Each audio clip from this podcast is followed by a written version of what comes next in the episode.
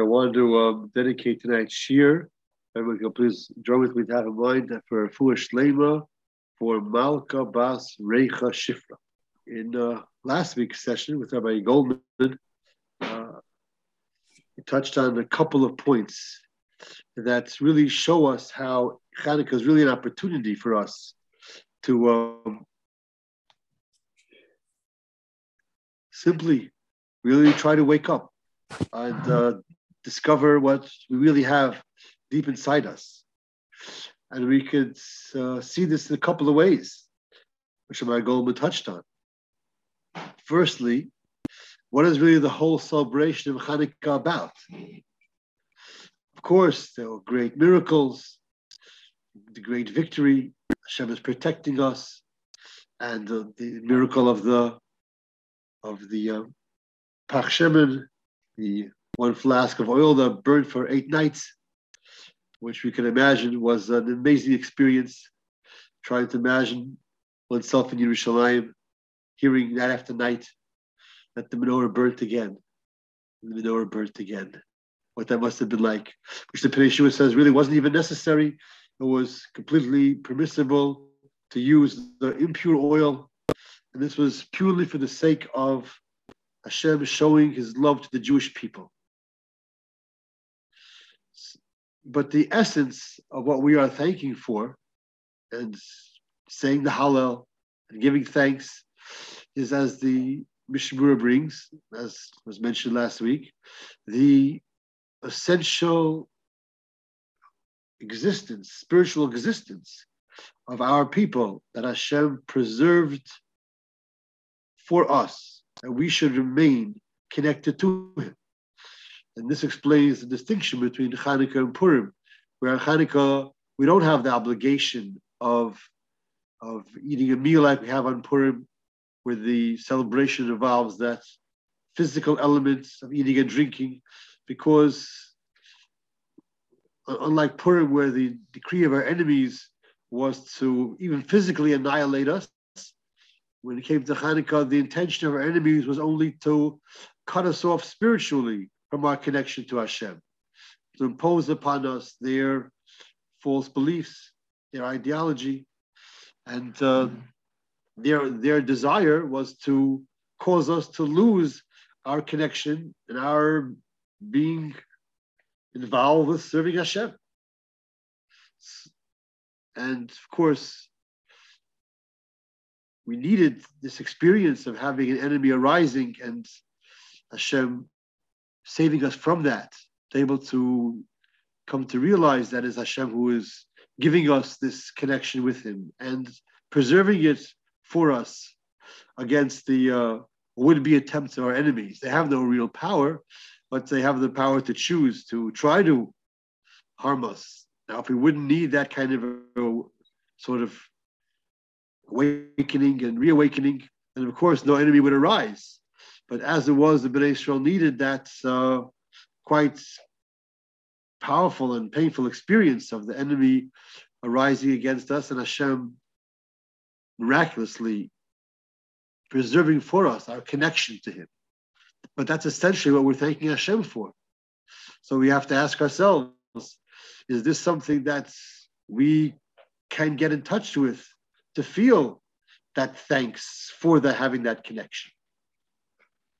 Of course, we're very pleased that the Jewish nation survived, that we are here today as part of the Jewish nation, but that it should be a cause of some kind of an outpouring of thanks that uh, that may take some work.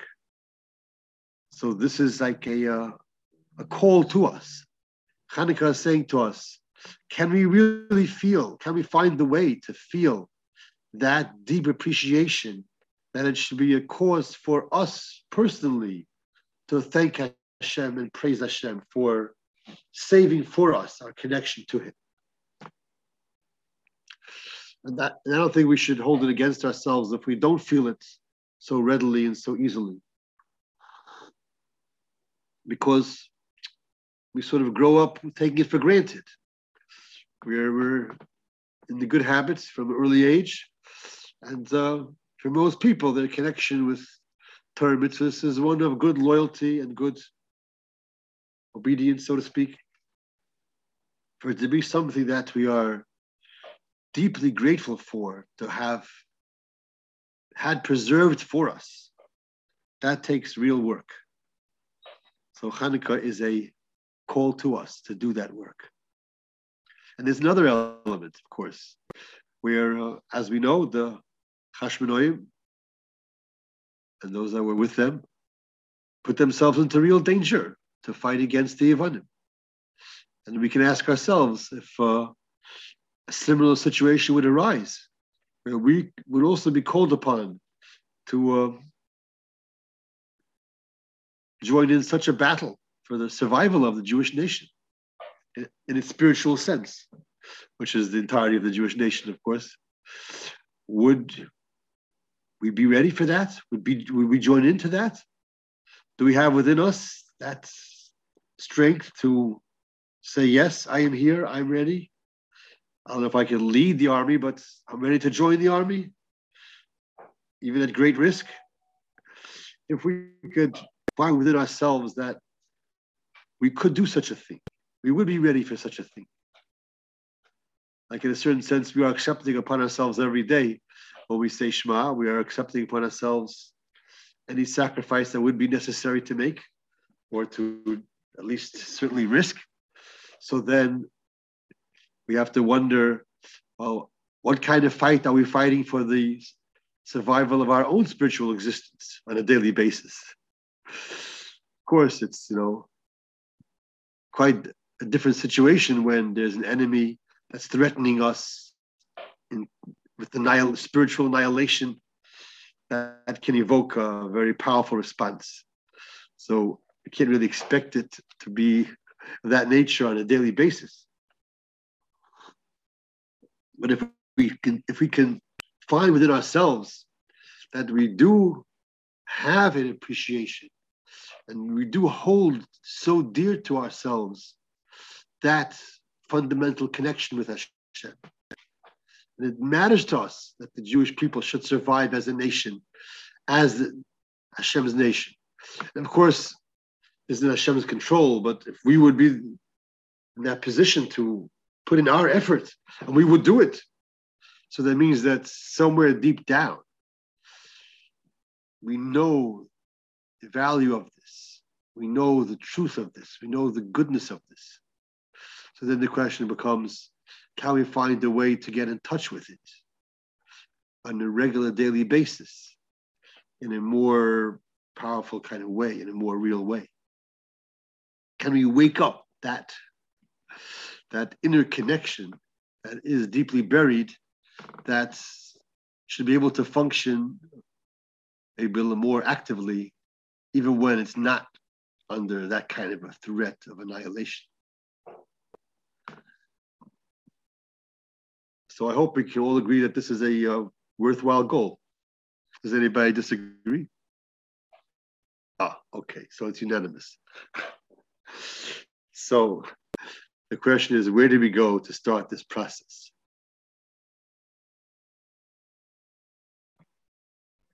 So uh, I would like to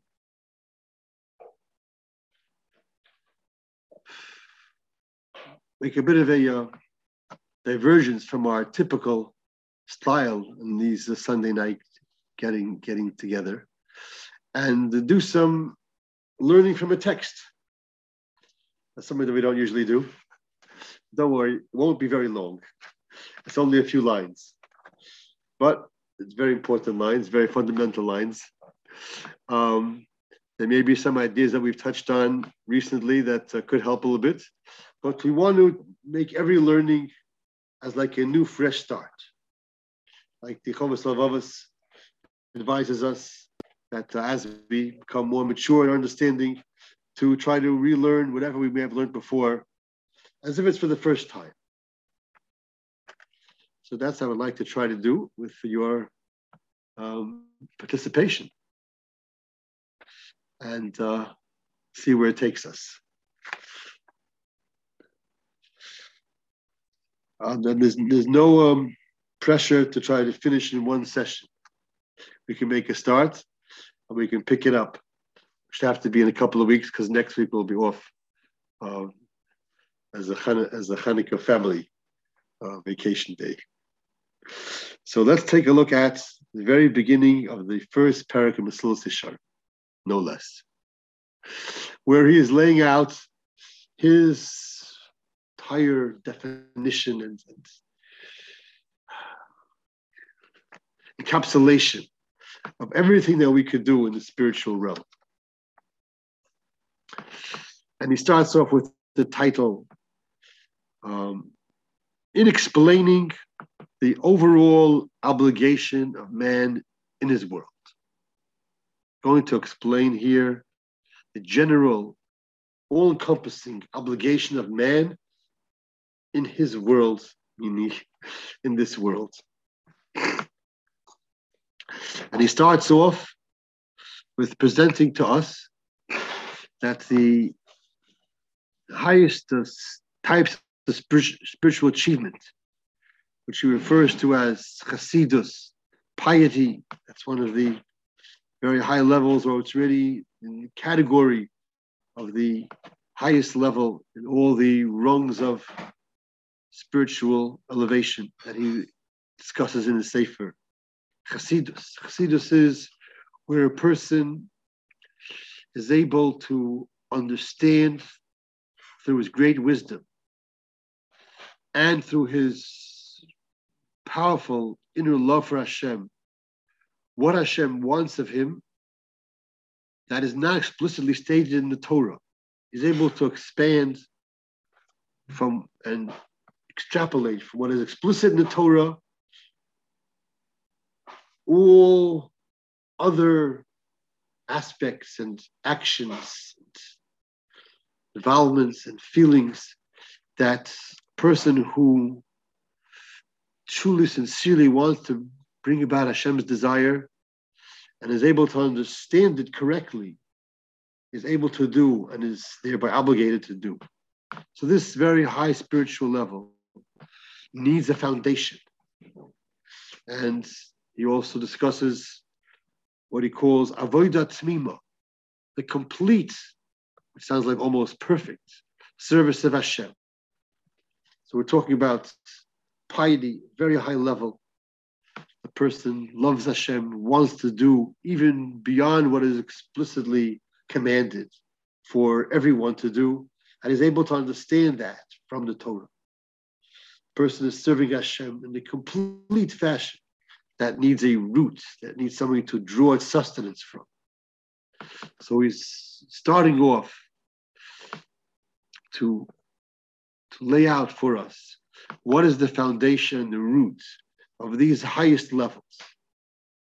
But of course, uh, we have to assume that that the foundation of these levels applies to all the beginning levels as well. Just even the highest levels need the foundation and the roots. So it's something that is going to be at the foundation that upon which can be based everything that leads up to and including these very highest levels of spiritual achievement. So, what is that foundation? What is that root of all spiritual achievement? Says the Ramchal she is barer vis amis. It is that it should become clear and known to be true to a person what is his obligation in his world. The, the foundation and the root of all his greatest spiritual achievements is going to be having completely clear understanding clearly and fully, and knowing that it's the truth, and being convinced, being completely clear, and having total conviction of what is his obligation in his world. And not only that, not only what is his obligation, but also and to what he should be placing his focus and his aspiration, his heart's desire in everything that he is working on all life long. So there is something that that can be, that needs to be. That which a person is focused on and aspiring to in everything he is doing. It's interesting that the um, Ramchal sort of splits it up into two items his obligation in the world and to what he needs to place his focus and his aspiration. Doesn't just say his obligation to which he should. It's like somehow two that are somehow one, but still being described individually. There's his overall obligation. And there is that which he needs to be focused upon and aspiring to in everything he does. Now, just to take note of this, just to like to, to like take in the fact that there can be something which will be so powerful, so personal, so real, so desirable that it can be a person's desire, his aspiration, and what he is focused upon in everything that he is working at, in all his efforts all life long. That must be something of an amazing nature. And it would seem that has to be something that the person will relate to in a very personal way. Because it's hard to imagine you could um, demand of a person in some kind of external imposition to be thinking and aspiring to something in everything that he does. Has to become something that he personally is so enamored with, is so desirous of, is so consumed by, that it will be his focus and his aspiration in everything he's doing. Has to be very personal. And this is already not simple at all. And we're calling it chova, his obligation. When we hear the word obligation, we always think in terms of something that's externally imposed, something that I'm doing for somebody else. It's hard to, to, to envision something, but there could be something that I experience, I relate to as an obligation, but that is like so powerful within me. That is everything I'm focusing on. So it's going to be, it's going to have to be a very special kind of obligation, a unique type. It's not going to be a type that's purely coming because of being demanded of the person. It's going to have to be a kind of obligation that is innate, that it almost calls from itself to be fulfilled fulfilled. Just something to keep in mind. Okay, so I'm sure if we hadn't known the answer and we could try to pretend like we don't know the answer, we'd be very curious. So this has to be some very, very powerful. Let's see what Ramchal says. the says. What our sages have taught us is that a person was created solely, only for nothing else but, but to derive the pleasure upon Hashem, from Hashem, and to enjoy the splendor of His intimate presence. Shekhinah always means closeness to enjoy the splendor of Hashem's presence. For this is the true pleasure and the greatest enjoyment of all enjoyment that can possibly be experienced. That is essentially in that one line where everything is contained. And he continues, and the place for this is the world to come, the place for this in truth sounds like there could be something of it even in this world. But the place for this to be experienced in truth is the world to come, which is prepared for this experience. So let's say the words again. What our sages have taught us is, and he's going to continue to describe how we see this. Although I don't he gives us all the sources, but many of them that could help us to see where we're being taught this. What our Chachamim have taught us is a person was created by Hashem solely for the purpose of his receiving, deriving the maximum, the truest and greatest pleasure that is possible for a created being to experience. That is the pleasure of the closest to Hashem.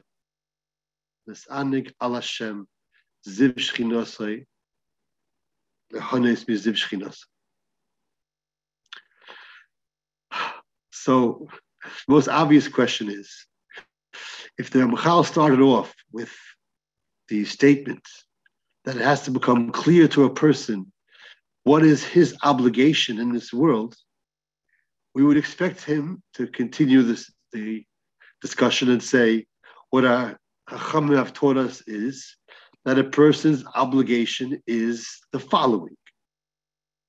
His obligation is we would, we would expect something like to fulfill the Torah, to keep all the mitzvahs, to bring himself close to Hashem, so that Hashem's good purpose and great plan will be achieved.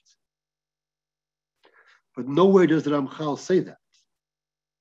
All he says is, what our sages taught us is man was created, meaning by Hashem, so that he can receive the maximum pleasure, that he can enjoy and experience the maximum pleasure that it is possible for a created being to receive. The greatest pleasure, which is Einig al Hashem, greatest and truest pleasure. So it's quite a mystery at, at the very like surface level.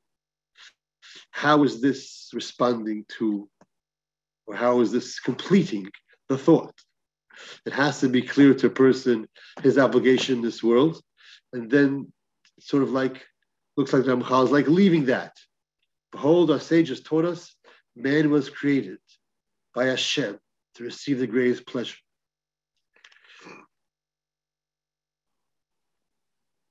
Is it somehow obvious that Hashem's plan equals the person's obligation?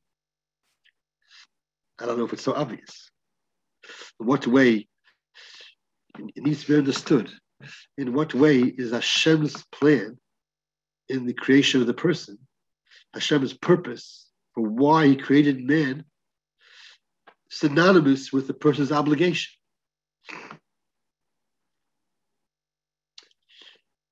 Now, of course, you could suggest on the level of Hasidus, all the person wants is to be fulfilling Hashem's desires like a loving child to a beloved parent. How uh, compares it in Perek and Chasidus. But this is being written for everyone. It's not written only for someone who is ready on that level of Chasidus. It's the foundation. So it's meant to be as the means to get there also, and also for the preceding levels. So, and he's talking also about Avodah Tzmimo, that's purely about Chasidus. So I don't know if we could rely upon that concept of Hasidus to be the explanation of how it is that what man was created for equals his obligation. Does this question make sense, Aboisa? Is anybody uh, feel they hear a question? Even on a very, very simple level.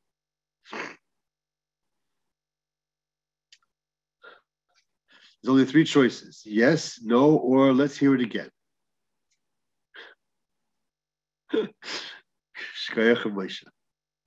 That's all I need. if anybody else wants to, you know, uh, give me a thumbs up or a verbal thumbs up, I'll take it. But if not, we'll continue. So that's one very simple question. Another very simple question it's, it's interesting that if the Ramchal is writing, that has to be clear and known to a person to be true. He's ames. He has to have complete conviction of what is his obligation. We would think that he would first um, present that it has to be clear to a person and absolutely known to be true to a person that he is obligated. What about the fact of his being obligated in the first place? There's only discussion of what is the obligation, but the very basic starting point that he has an obligation at all. Can that be taken for granted? If if the Ramchal wouldn't write, it has to become clear and totally true to a person. So we we could think possibly maybe he's taking that for granted. But if he's letting us know that we have to gain clarity, and he himself was not writing it in a very clear way. So certainly we have to work to gain the clarity. But it has to be known to be true. So we need clarity, we need conviction. So I would think that we need it also on the basic fact of being obligated altogether. Even if we understood how this is the obligation, but the very fact of, that he is obligated, why he's obligated, can that be taken for granted? It's hard to imagine. So it seemed like we have to assume that this somehow includes everything. In knowing what is the obligation, a person will also know clearly and convincingly that he is obligated. And that's something that needs to be figured out as well.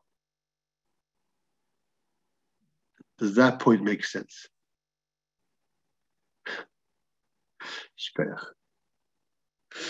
Okay. Now we get to, of course, the, in a certain sense, most obvious issue. Rabbi, can I say, can I ask something, please? Yes, absolutely, with pleasure. Uh, um, uh, uh, I uh, what I heard in the beginning is that uh, Ramchal saying that um, it's to experience a pleasure from uh, from uh, knowing and uh, realizing that uh, Hashem is, is present and you are in a close relationship with Hashem. That was his uh, uh, first statement that you made, correct? I think that's correct. When he says Lisanig al Hashem, and to benefit from Hashem's splendor, Hashem's presence, and the splendor of Hashem's presence. That seems to be very, very related to uh, unique closeness to Hashem. Yes. And then also, the second idea is that the obligation. Yes. Uh, and it's uh, I think it's one leading to another. Is that where you're heading to, or I'm, I'm missing some something? They, they seem to be somehow equated or united. The Ramchal, the Ramchal starts off, we have to know, we have to understand clearly and be totally convinced of the truth of what is our obligation. And mm-hmm. we, would hope, we would hope he would say, okay, now I'm going to tell you what your obligation is. Then we would know it very clearly. Okay. But his following God. statement is man was created to enjoy from Hashem. Okay, okay. that's wonderful. What, is that my obligation? My obligation is the enjoyment. I would think my obligation is to do all the preparation to bring about the enjoyment. So you should say, Hashem has this plan, and towards that plan, we are now obligated to do whatever we can do to help bring that about which he's going to spell out later, which is the mitzvos, of course. Right. Coming close to Hashem. But no place does he say, Al Kain, therefore the Adam is obligated, his chova is to keep the mitzvos. It just says the way that this will be achieved is going to be through this world. And the means that achieve it are the mitzvos. It's like like like like explanation, like like details. It's just like informing us uh, there are ways, there's a place, and there are ways how this is accomplished, and those are the mitzvos. He never says, therefore, a person's obligation is the mitzvahs. He never clearly spells out. Chovaso, B'olamo, his obligation in the world is this. It just says he was created only for enjoyment on Hashem. Now, of course, the hope is that the answer is going to be eminently simple. And we can be okay if it's escaping us at the moment or if it ever escaped us in the past. And, and the Beis Halevi said that is the nature of Torah that sometimes we try all uh, many kind of complicated answers, and then we realize that the answer is simple right in front of us, and we can't understand how we missed it in the beginning, and that's fine. But I don't want anybody to do that just yet because we want to all have time to think about it. There's no denying that you know we are essentially set up for this challenge.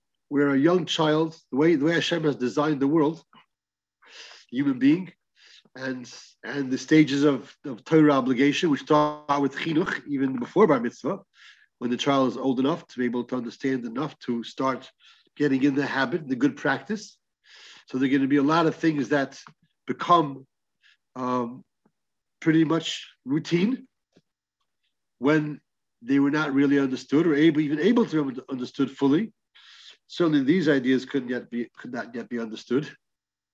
We can barely understand them now, and yet um, the design of the Torah is for the young person to get in the good into the good routine of keeping the mitzvos, and then as he matures, to add in and build in greater and greater, deeper and deeper understanding.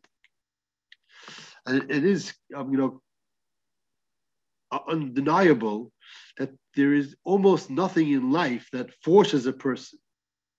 It's not like other life stages where, as you you know grow up and you're getting mature, you realize, okay, I have to do something for myself to, you know, get my life in order for the future. A person can very easily stay in a state of just, you know, doing good, good actions. And not like nothing really like so really forces a person. But there are points that can help us to wake up. That's where we're, we're drawing from Hanukkah. And you know, other sources in the Torah that call to us and say it should not be doing mitzvos just by roads. It needs to be oved Hashem b'simcha. There are good, good Torah sources that can help us to realize, oh, I need to understand this more. I need to learn about this. I need to really connect with this. This has to become mine. So the hope is that that becomes part of the education if sometimes that gets a little bit lost, um, you know, Hashem has the reason for that too, which we don't always understand.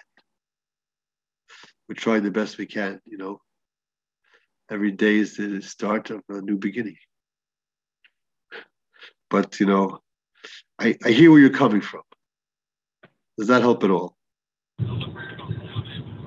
Yeah, I'm, I'm, I'm, also, I'm also thinking as you're talking, maybe maybe the concept of like uh, like a bar chiyuv at age 20, you know, like onish, you know, whatever that, that concept is. Maybe there's okay, right, that, right, yeah. Could be, but obviously there is a, uh, kavana elyona that there should first be a stage of getting in the practice, the good practice of the actions, and then to add into it the ever increasing greater havanah and appreciation and personal connection. And you know, uh, it's, limit, it's, it's limitless how much that can be accomplished. I'm thinking also that maybe maybe Gufa, the process that's supposed to happen with the Chila almost, is that you know because it's we are being mechanic, you know, before 13 and we're starting really the chiyuv at, at 13, and we kind of have to go on this journey of self-discovery of, you know, kind of going through this process as adults to kind of rethink what it's all about and to get out of the whole routine and rote. And instead of that being like b'diavad, like, oh, that wasn't the way chinuch was supposed to be. We're supposed to really be turned on at 13 and throughout everything. Like, maybe, maybe this is almost the way it's supposed to be. Well, well, let's not forget the Sefer HaChinuch wrote his Sefer for his bar mitzvah age son. So you know,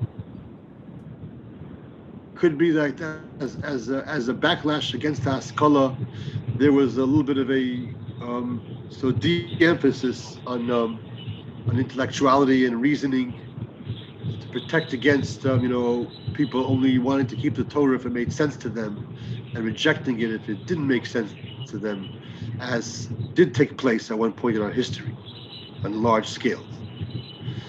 So where are we now in history? Know, it's hard to know exactly. But um, we are blessed with um, a, uh, a, large Torah community nowadays and a lot of good svarim that help us to understand what's at the real root of the mitzvahs. So we should try to use them as best we can. How does that sound? Um, each time we come back, go ahead. Okay. Um, I hear, I hear what you're saying. I'm just not sure like how that was addressed in what I said before. Okay, so um, try to keep it in mind. Maybe we'll come back. Okay. Or maybe one to one. So just want to touch on one uh, one more good question. Very basic, fundamental question, and that is just the combination of um, chova and lisanig it seems to us to be almost uh, incompatible. Could it be that uh, my obligation is that I should receive tremendous einig? You know, where we normally think of obligation, is not quite that way at all, especially religious obligation. But um, besides our own like ingrained mindset, we have a good Torah source that would seem to indicate to us that we're not supposed to be focusing on our gaining reward. The Mishnah in Avos says we're supposed to be like servants that are serving Hashem. Certainly, it's a desired level. It may not be um, an absolute obligation. Um, and somebody doesn't reach that, it's not a condemnation, but to certainly being strongly encouraged by the Mishnah to be like servants that are serving Hashem, not for the sake of getting reward. Do not be like servants that are serving for the sake of receiving reward for themselves and the hope of reward, but rather be like servants that are serving out of love of the master. So it'd be one thing if Ramchal would tell us there's this concept we need to know that Hashem wants to give us the maximum pleasure, maximum benefit, and support for us to know that. And okay, then we file that away. We know about it, but then our focus should be just pure, simple, sincere, devoted service to the Master. We love Hashem, do everything Hashem wants us to do. That's it. But that's not how he's presenting it. He's saying, Shetzarich, this has to be his focus, his aspiration in everything he's doing. And then he comes, what's the chova? Who? So it doesn't seem like this is supposed to be just filed in the background somewhere, known, understood, appreciated, be amazed by, and filed away. It's supposed to be front and center. It's supposed to be my my absolute focus and aspiration, everything I'm doing. So how how can that be combined somehow? That's my focus is this that a person who was created only lis anigal Hashem. At the same time, I'm not doing the mitzvahs for reward. I'm not doing it for my personal reward. I'm not doing it for myself. But I'm gonna, it's going to be the, the maximum pleasure. It's not for myself. Can can those co really coexist? it would be much easier to say, okay, you know about the reward, and then forget about it, put it out of your mind. You just serve Hashem purely, simply, loyally. But, he, but he's saying, what has to be your focus, your aspiration, everything you're doing? Am I supposed to be aspiring to my pleasure in everything I'm doing? Isn't that going to be self directed? Isn't that going to be for my reward? Isn't that going to be not what a chassid would be doing? Maybe somebody in the beginning level, okay, we understand it's 100% valid and it's understandable and it's maybe commendable to keep all the Torah for, the, for out of his belief. And Hashem rewarding the tzaddikim and he wants to get it. Okay, it's not a, not a criticism. He can still be a tzaddik, but he's not a chassid. And here the Yesharim is writing this even for the chassid. They said a chassidus. So it can't be something that's only for somebody who's at the starting level and it can't be only for somebody who's at the highest level. It's got to be something that's for everybody. how is that going to work? One idea that might help us to make a start, which is not going to be, not intending to be a, a, a full answer here, but just the, the entire concept of oneg and being self-directed is not necessarily one and the same, because we know both in life and from good Torah sources that there can be very great oneg that's not of a self-directed nature. Al m'nas l'kabel pras is essentially, I'm doing it for myself. I have my own benefit primarily motivating me. Of course, I have great, great loyalty to Hashem, but essentially what's driving me is I want to receive the reward. That's of a self-directed nature, which again is not invalid, it's not negated, but it's not the highest level or the desired level. But we know that there are many situations of very great pleasure that in, in which a person has no thought of himself involved. And on the contrary, the pleasure comes essentially from a kind of experience that is very altruistic and is focused on others and not on myself the people that really experience great deep pleasure from helping another person, like the Artsafa writes about in the Maimar Ahavas Chesed. That's the nature of a Jew, is to really derive tremendous hana from acts of kindness. That's directed towards the other person. They're not doing it for the sake of, well, I'm going to go help people, then I'm going to feel so good, and that's why I'm going to do it. They're doing it because they love people and they, they love bestowing good to people. They love being involved with chesed. The, the pleasure a person has at times from understanding something and learning, well, like the Rambam talks about when a person recognizes the greatness of Hashem, sees the, the, the magnificence, the, the, wisdom, the beauty of the creation, is just in awe it's evoking tremendous, powerful feelings. There was no thought of himself involved there. Uh, talks about the person learning in the proper way, and then there comes the kind of a light that gives great pleasure to the seichel, just the clarity, just a basic grasp. The person wasn't doing it for the sake of that; just comes by itself. There are many very great pleasures in human experience that come of themselves when a person is involved in something really good and really valuable. The Rambam by Matanos L'evyonim says the greatest simcha will be to gladden the hearts of the downtrodden, the Aniyim, the Yesomim, the Almanas, the Gerim, where a person is acting in a manner that's like Hashem, who uplifts those that are that are brokenhearted. Is he, is he giving the money for the sake of that good feeling? He's doing it because he cares. He cares for his fellow Jew. But that feeling comes by itself. It's it's deep, it's subtle, but can be felt.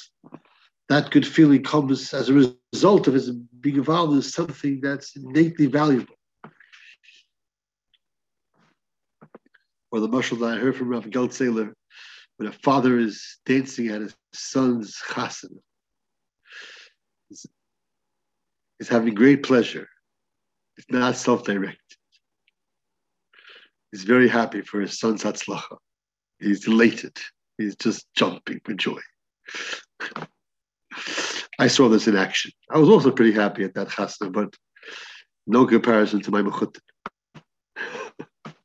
He was just like flying. Um, I'm sure there's no thought of the for his, for his, for his own self. It was just like, oh, Baruch Hashem. So, though those are experiences where there's great pleasure, where it's not directed towards myself, it just comes of itself. So, there could be something of that nature that maybe could help us over here. Something to think about. Okay.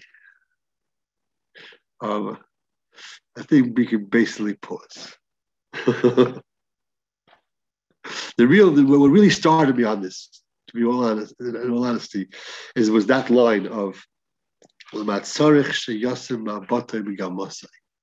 that there could be something, there's meant to be something that will be my aspiration and my focus in everything I'm doing. Whoa, that's not just something I know, I appreciate, I, I admire, and I, I, I, absorb it, and it goes into my into my subconscious, into my heart somewhere, the back of my mind, bottom of my heart. Oh, no, there's supposed to be total focus, front and center. Okay. i love to find out what kind of chova that is. That could be our focus and our aspiration in everything that we're doing. And it's not going to be for my own selfish pleasure. Okay. That's uh, something to try to think about for a couple of weeks. Looking forward to getting back together. If anybody wants to stay on, you're welcome. But that is the uh, completion of tonight's shiur.